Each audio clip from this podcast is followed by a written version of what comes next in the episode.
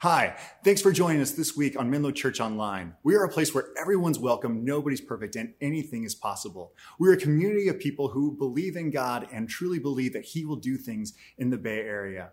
So, our hope this week is that you would be able to connect with Him and hear what God has to tell you. So, enjoy the rest of this message. So I'm going to do a little bit more of an introduction in a moment, but uh, Condi, it's okay if I say Uh, Condi? by all means. Uh, tell us a little bit about uh, that hymn and music and faith and how they're so deeply connected with you. Well, music and faith are completely deeply connected with me from the time that I was a little girl. My grandmother was a piano teacher. And um, I stayed at her house while uh, my parents worked, and there was no more devoted follower of Jesus Christ than my grandmother. As a matter of fact, sometimes when I'm thinking about my own spiritual development, I just have her face in mind, and I think, just let me be that faithful the way that she was. And one of the ways that she showed that was through her music. And so we all took piano lessons. Everybody had to take piano lessons. I really took to it. but not only did we take classical piano lessons, but we had to play hymns Oh, as wow. a part of our training. Yeah. And uh, the very first hymn that I played was What a Friend We Have in Jesus. That was the first one that she taught you. Love that song. And uh, this was another one that she loved and played, and uh, we, we did it at her funeral because it was really so special to her and therefore so special to us. So I need thee every hour. What great words, what, um, what a special thought that we can come I- to Christ every hour. I had a teacher, David Hubbard, who used to say, uh, through the centuries, most people have learned theology through hymns. Right, right. And it's a funny thing, it was true when my dad died this last year. When you're gathered around somebody's bed, especially in their last moments, and you can't do anything else, and the spoken word isn't able to accomplish much, you sing.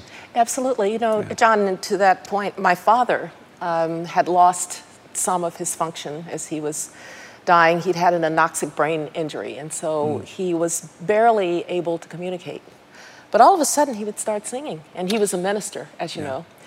And uh, his favorite song to sing was "I Come to the Garden Alone." And My grandmother's he, right, favorite and song. he, he Yep. would never miss a word, despite the fact that he couldn't communicate very well, that uh, just simple life was hard for him. Mm-hmm. Yeah. Those songs were there. So there's something that's uh, deep in us about that great So music. sing your faith. Yeah, sing your faith, right? Yeah. So uh, I want to welcome uh, anybody who's joined us during this service. Uh, if you're part of the Menlo family and you'd like to give, there's a way you're able to do that. You can click on the uh, at the top of the screen, and um, uh, uh, that would be really important for us, especially as we go through these days. We want to um, stay connected with everybody. So, actually, starting this Wednesday, we are going to um, create a online devotional resource and we will be sending an email about that it's called hope starts here and we're going to walk with jesus right up through easter uh, there's another wonderful old song that talks about the goal is i want to see you more clearly love you more dearly, follow, you more nearly, and uh, that's actually what we're going to be doing every day between now and Easter. So I hope you're a part of that journey with us. now we get to welcome Dr. Condoleezza Rice, and you all know she's been Secretary of State, National Security Administrator, Provost of Stanford. Uh, she began to learn French, figure skating, and ballet at the age of three. Well, French a little later than that, but it's all right. I must Uh, and- have come from Wikipedia, you know. They, Wikipedia's not quite accurate. Is that Not what you're saying? quite you can't accurate, completely right? trust online. That's right. Uh, Russian scholar, I think it's safe to say, and uh, uh, played with Yo-Yo Ma, uh, uh, and has recently agreed to take over as director for the Hoover Institution, Right. starting in September. That's correct. So we want to be praying for that. Uh, she's also part of our church, and uh, has been for many years back, at least into, back to the 90s. the 80s. To the I, 80s. I first came to this church in uh, 1983. Wow. Um, it's in fact kind of an interesting story about faith. Um, I had always been in church yeah. from a little, little girl. My dad was a minister. If you weren't in church on Sunday, something was wrong. I remember when I had chicken pox and we couldn't go to church, and I thought, this must be really serious. We're not going to church. So I had always gone to church. But um, I moved out here in 1981, and you know how it is. You move away from home, and, and I was always on some other time zone because I was traveling, and I fell away from church. And uh, one Sunday around church time, I was in the Lucky supermarket on Alma.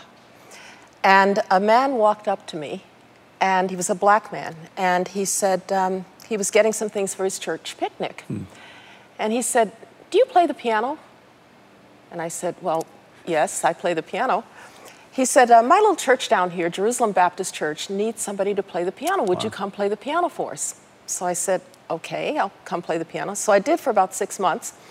It was a little hard for me because um, I'm classical, a classical piano. I don't really play gospel. My mother had played in Baptist churches. And so I called her and I said, Mother, um, the minister starts in no known key and I'm supposed to find him. What am I supposed to do? She said, Honey, play in C. They'll come back to you, which turns out to be right. But the fact is, after about six months there, I thought, I need to get back to my faith. Wow. I've always been uh, Presbyterian, and uh, my grandfather was a Presbyterian minister. And I started looking around and I came to this church.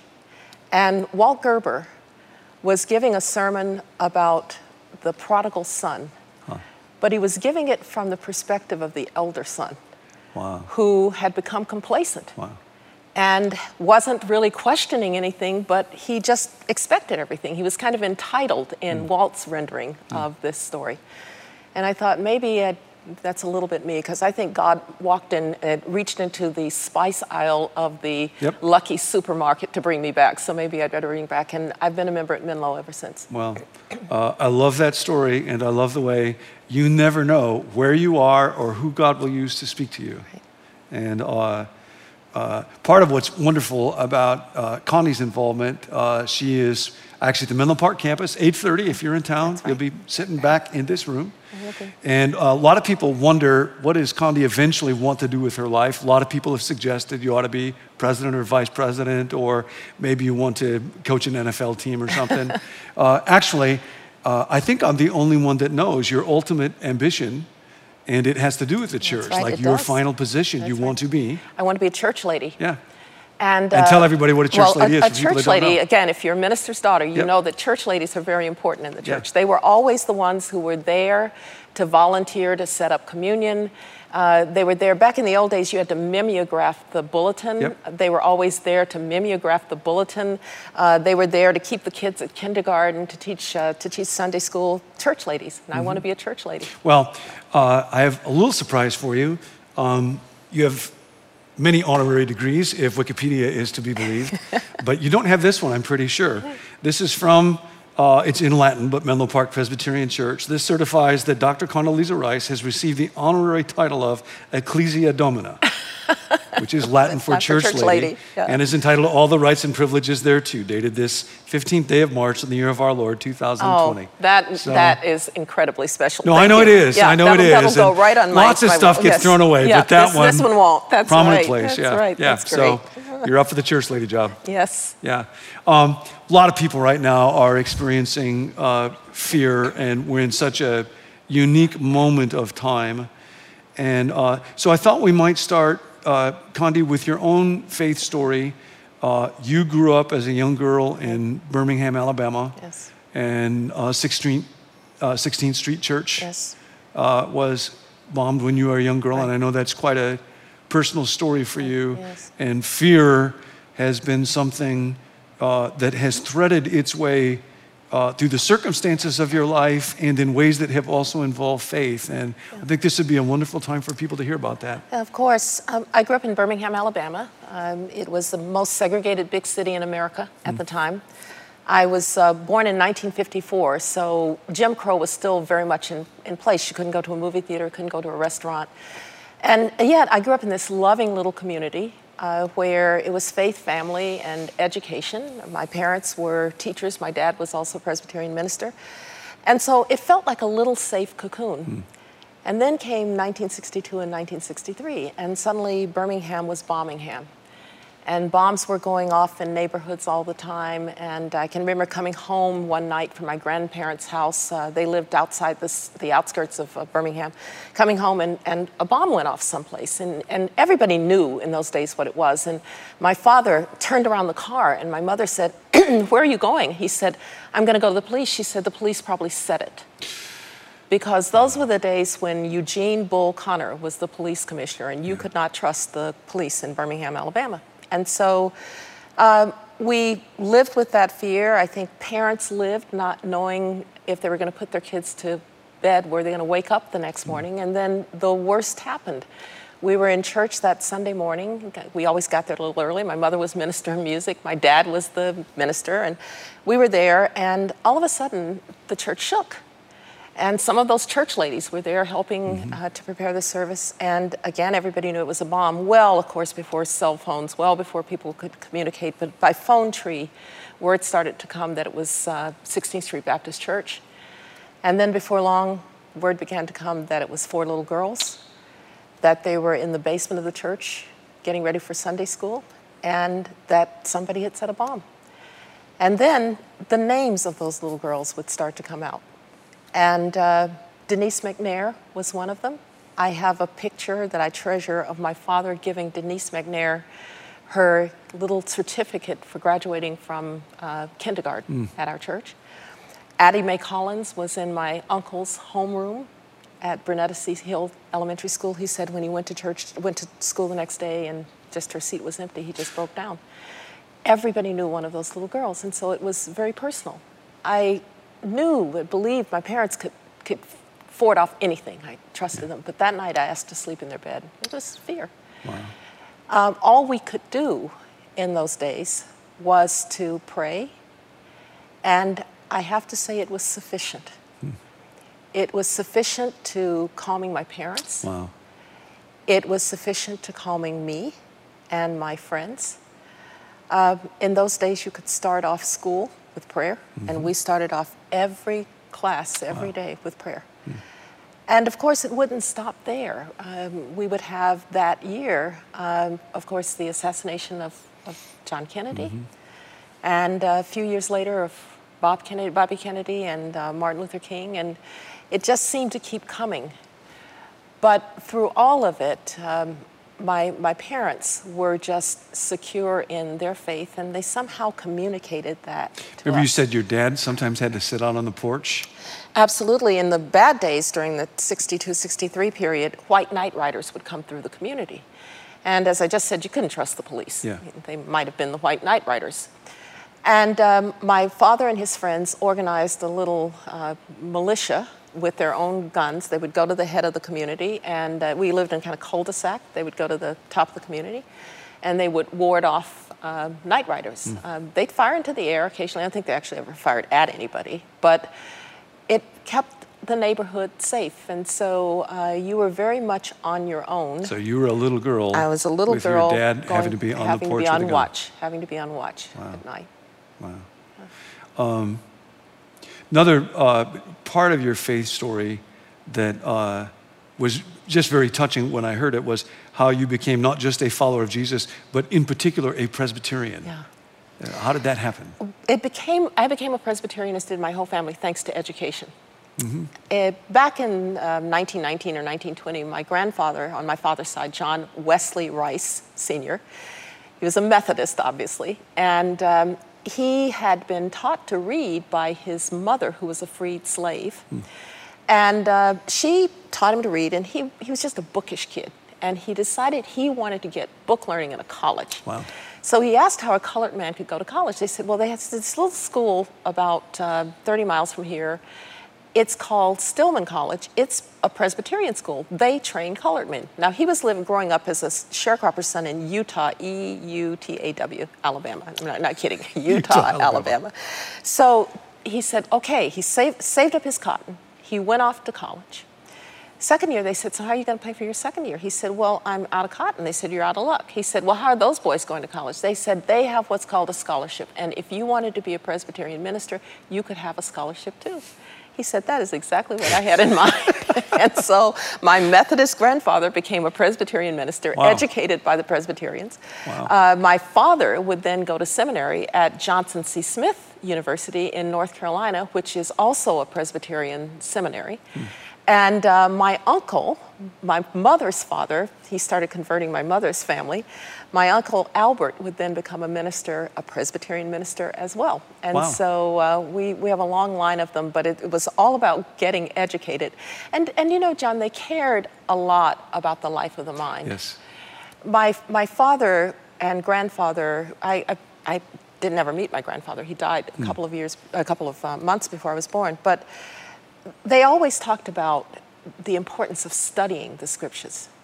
uh, they always talked about really understanding in depth the context Yeah. in which this was made. And so for them, the study of the scriptures, using your mind, was, Yes. was really important. And I've always come to believe that, that one of the reasons that I never went through some of those crises of faith that uh, people like me who go through higher and higher levels of education, that was thanks to my dad. From the very beginning, he let me ask questions. From the very beginning, he he would acknowledge that there were hard things Yeah. about our faith. That it wasn't um, what I call, uh, you know, fast food faith. That it you really had to struggle with it. Um, our first actual theological discussion was when I was about four. He had given a sermon, and I came home and I said, Daddy, you pronounced that man's name wrong the whole time. And he said, Who? And he said, I said, Everybody knows it's Job. and he preached on Job, of course. So from that time on, he Wow. would engage me in theological Wow. discussion. So you were interested in faith and work Uh, already. er, early on, Yeah. early on. Yeah.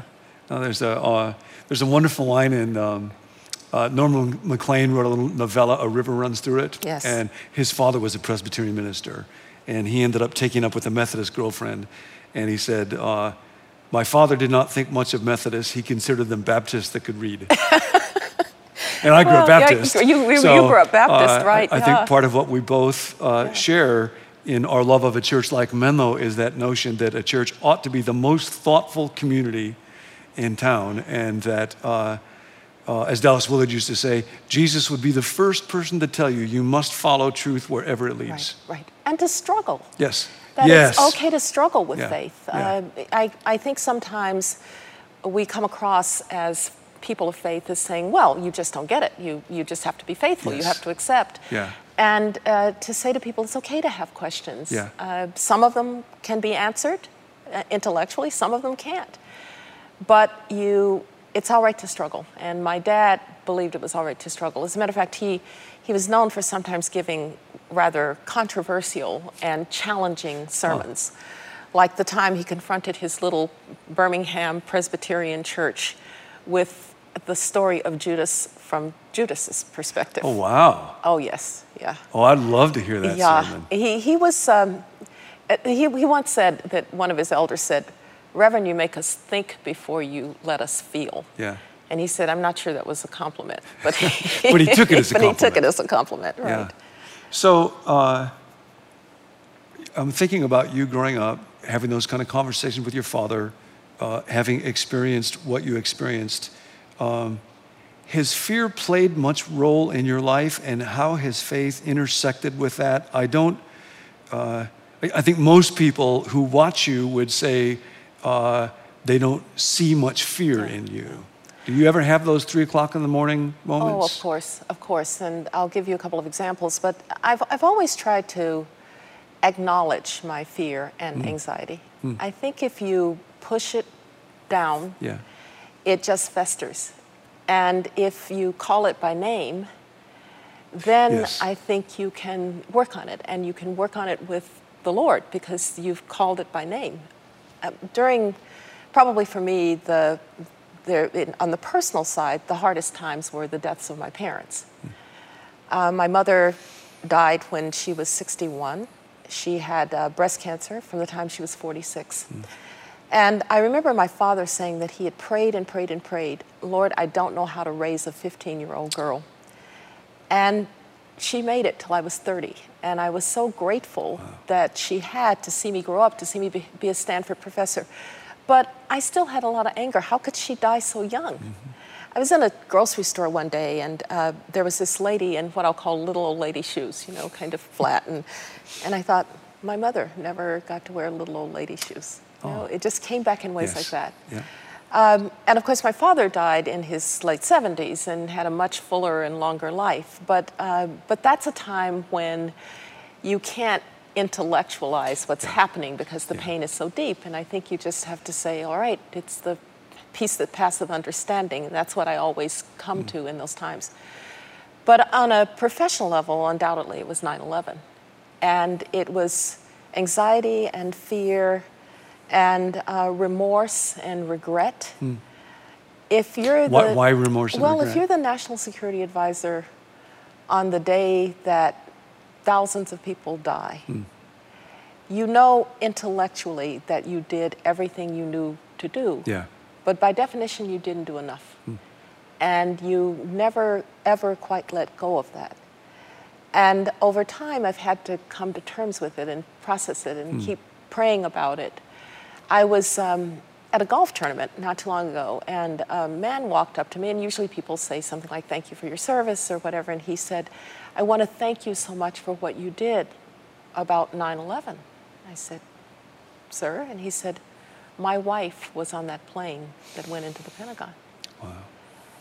And my first reaction is, Why are you thanking me? But I was so grateful for his graciousness. Yes. And that's how it comes. It comes through the graciousness of others. Not, nothing that you can do ever quite removes that sense of remorse, but through the graciousness of others, you can begin God to. speaks God speaks through healing others. into you. He speaks healing through others in Yeah. that way. Yeah. But shortly after 9 11 happened, uh, we were all fearful. We were all fearful of the next attack. Um, I remember very well going uh, up to Camp David on that Friday. We, it was some, the events almost blur. You know, that Tuesday the planes go into the into the tower and into the Pentagon and then into that field in Pennsylvania, and the whole day is just trying to deal with the aftermath while you're kind of in a state of, of shock as to what's happened. The United States hadn't been attacked on its territory since the War of 1812, and we were wholly unprepared for it. But then um, on that um, Thursday, the president and went out to the Pentagon to thank the first responders. And uh, I hadn't really um, shown emotion. I had to be strong. Everybody had to be strong. And we went to the Pentagon and we walked among the first re- responders. And I came back to my apartment and I thought, what is that smell? And it was the soot that was trapped in my clothes.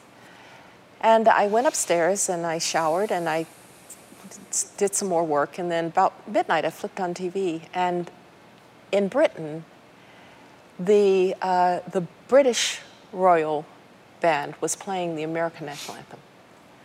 And I just broke down at that moment. It was all right to let go a little bit. And then the next day, um, we had the national service at uh, National uh, Cathedral, and I, I thought we have great national hymns. You know, we were singing um, "America the Beautiful" and "My Country 'Tis of Thee," and and then the combined armed forces choirs did uh, the Battle Hymn of the Republic.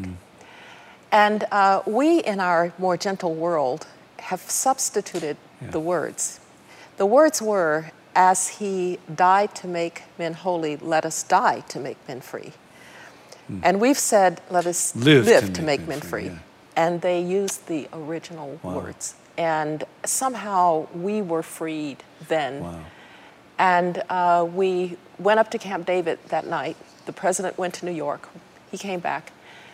And we prayed as um, a cabinet, uh, the people who were there. And then uh, John Ashcroft, the attorney general, who really can play gospel, played the piano and we sang uh, His Eye Is on the Sparrow and the great hymns. And again, music intersected for me with faith uh, to give some relief to what had been a really terrible week.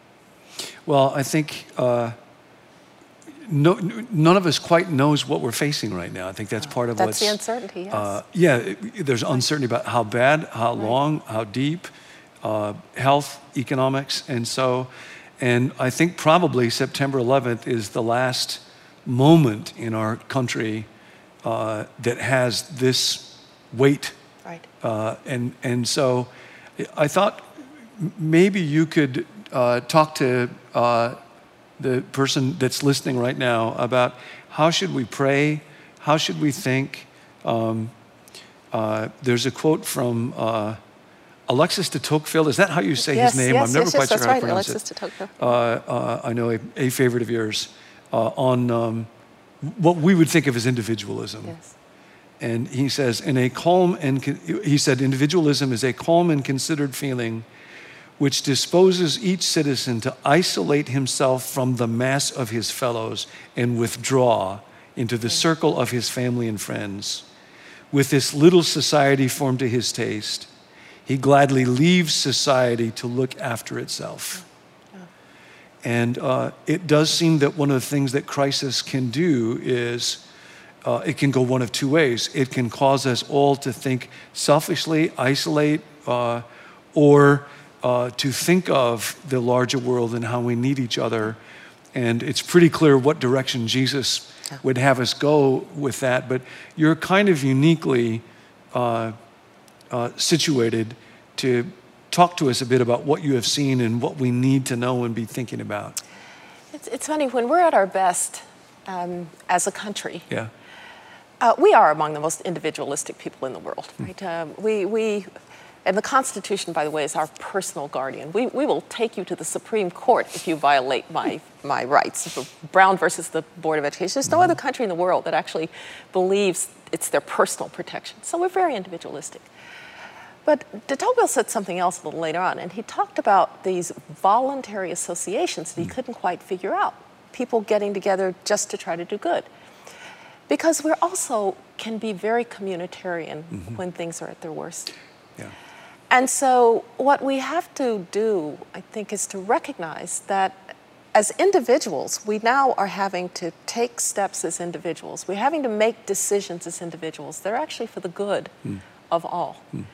Um, I've been saying to people, you know, the Chinese um, apparently have flattened the curve of the virus, but they've done it in the old fashioned authoritarian way. They have demanded people do things. They will enforce it by force of said. We've got to depend on 300 million Americans to do the right thing. Yeah. but that's who we are. Yeah. And we're seeing across the country people trying to do the right thing. And so I would say the first thing is to, as individuals, to try to do the right thing for ourselves, mm. which is to take care of ourselves. And, but it also is the right thing for us as a community. And then to reach out in ways to help the most vulnerable. I, I think calling people who may be shut in Yes. or isolated. You know, if you're if you're older Yeah. and in, infirm in some way, you really shouldn't go out. But how isolating is that Yeah. at this time in particular? And so a phone call can matter Mm-hmm. immensely. I think kids have got to be a little bit frightened, like I was as a little girl Mm. in Birmingham. And so acknowledging it, and Yeah. as my parents did in Birmingham in those days, they couldn't ignore what was going on around Mm-hmm. us. They couldn't say, oh, honey, it will be all right. They had to acknowledge that it was a tough time. And I think we have to bring that back into our conversations. Um, we really, really should be grateful for all of the people who are out there Yeah. on the front lines. And Yeah. these, these healthcare workers. There was a picture this morning of a nurse with her head just on her desk. She'd worked probably 24 hours. So there are people who are carrying the brunt, and there are vulnerable people who, for whom life is a hardship anyway, for whom this is going to be a much more of a hardship. And so trying to get outside of yourself and trying to recognize what you might do for somebody else, I think is one way to deal with your own anxiety and your own fear. I was um, texting just today with Scotty Scruggs, who used to be on staff Right, here yeah. and serves a church now up in Washington that is literally about a mile away from the nursing home facility that has been kind of ground zero. And he said they're just devastated and thinking about how do we help people that are caregivers there? How do we help people that are on staff? Right. Yeah. You always, when, when you can reach outside of yourself and help somebody who's in more difficult circumstances than you are, Yeah. you uh, never ask, why do I not have? You say, why do I have so much? And that's one way, I think, to get through these times. And then for those of us who are people of faith, um, I think praying, I did during 9 11, just praying to the Lord to help me know what I'm supposed Did to it do. going through 9/11? Did it change how you pray? What what did it? how did it, impact your prayer life? It changed how I prayed, and and I I try from time to time. Occasionally, I'll relapse. Right, Mm-hmm. your prayer starts to sound like a laundry list of things that Lord I would like to have. Yes. you know, and if you're not too busy, could you also do this for me Mm-hmm. and that for me and this for me? And I, during the time of 9/11, I think I prayed more for guidance Yeah. and for Yes. discernment and for wisdom Yes. and less for please do this and please do that. I did pray keep us safe. That Yeah. I prayed. Uh, but mostly it was for, uh, for guidance in how to behave under these In, circumstances. in the in the 12 steps, the 11th step is uh, pray, just constant prayer, keep growing in prayer meditation, um, praying for the knowledge of God's will and the power to carry it out. right. And I think there's something about, for me, when I'm desperate, uh, it's, that's what I'm praying for. God, what's your will and help me to do it. And it's not optional. No. It's like No. in desperate times, I have to have this or I'm going to die. I, I, But it- it's right, and I just don't even. I, I can't even fathom how what it's like to go through something like this without a Lord to hang on to His hand. I mean, one of the one of the wonderful things about our faith and about the way that we, particularly um, as as Protestants, believe it's it's a very personal relationship with Christ. Uh, what a friend we have in Jesus. I mean, who, who thinks of the Lord as their friend? Yeah. But that's how I think of the Lord. And uh, somebody sent me during the 9 11 piece an old, uh, old verse from the Old Testament I have plans to prosper you, not Yeah. to harm you. And I, I put it up on my wall and I looked at it time and time again and I said, prosper us, not harm us. And I would say to myself, well, I guess you gave your son to, to save us, so you couldn't have plans to harm us. Yes. And there's also, I think, John, something else that people are feeling, which is not just anxiety, but confusion. This is a confusing time, too. Yes. And I think that times like this most often have that element. I, I'm, I'm not quite clear on what's going on. I don't know what I'm supposed to do. I, the, the- people say, well, the government's not giving, uh, not giving uh, clear guidance. And I, I have to say, I feel a bit for them. Because you're in the middle of it and you don't actually really even know sometimes what clear guidance is Yeah. Because you haven't faced these circumstances before and you, you say something and then you realize oh that wasn't quite right. I shouldn't have said that. And so it's a hard time for our leaders too. And um, i think we have to try and pray for them and uh, be a little bit more understanding of how hard it is to be in a position of leadership at this time. Well, um, that actually brings us to the way that uh, we're going to close this time together.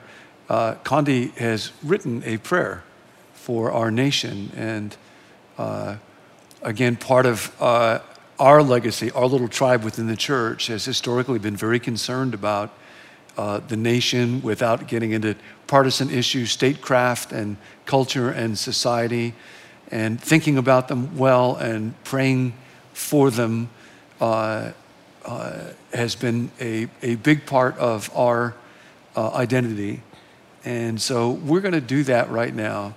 And uh, so I want to invite you, wherever you are, uh, you can close your eyes. Not, if you're driving a car, don't, but otherwise, uh, this is a moment when all of us together, wherever we are, want to recognize that God is right here and ultimately He holds us and our nation and our world in His hands. And so I'm going to ask Condi if she would close this service by leading us all in a time of prayer. Dear Heavenly Father, we come to you in trying times. We are anxious. Our minds race with what ifs and fear of the unknown, and our hearts are heavy for those already lost and those who are in danger. Yet we are so grateful for the privilege of bringing these concerns to you in prayer. We ask that you enter into the depths of our worries and bring comfort, relief, and resilience to all in our country and across the world. Father, we pray especially for those who are most vulnerable to this virus. Please ease any feelings of isolation and loneliness that they might have. We pray for our healthcare workers and first responders who are on the front lines, sacrificing to serve the sick. We ask blessings on our men and women in uniform who are defending us far from home and family. Bring to all of them encouragement and strength. We are grateful for those who night and day work to advance science that can protect us and treat us. We pray for our leaders at home and abroad. Help them to act wisely and humanely and to put aside their differences as they take crucial decisions to guide us through this crisis. And we pray that out of this time of trial, we may find new ways to serve one another and to be closer to you. In Romans 5, the Apostle Paul encouraged us to glory also in tribulation, because from it comes patience and experience and hope, which will not be disappointed because of God's love for us. Help us to use this time when we have been forced to slow the pace of our lives, to reflect, to learn how to listen to each other, and to deepen our bonds of community even in this time of separation. And most especially, help us to take these quieter moments to hear your voice and your call with greater clarity. O oh Lord, we know that we are called to be faithful to you, for you are relentlessly faithful to us. And so we ask for your comfort in our lives, but also for the grace to behave toward one another's as Jesus Christ called us to do, to treat each other with kindness and respect, to be patient and calm, and to be generous in caring for and praying for those who are most in need. These things we ask in the name of our Lord and Savior Jesus Christ. Amen.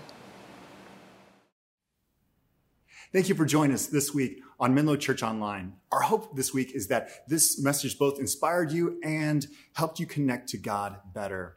We also hope that you have several questions coming out of this week. And so if that's the case, please shoot us a note at menlo.church. And we hope to see you next week.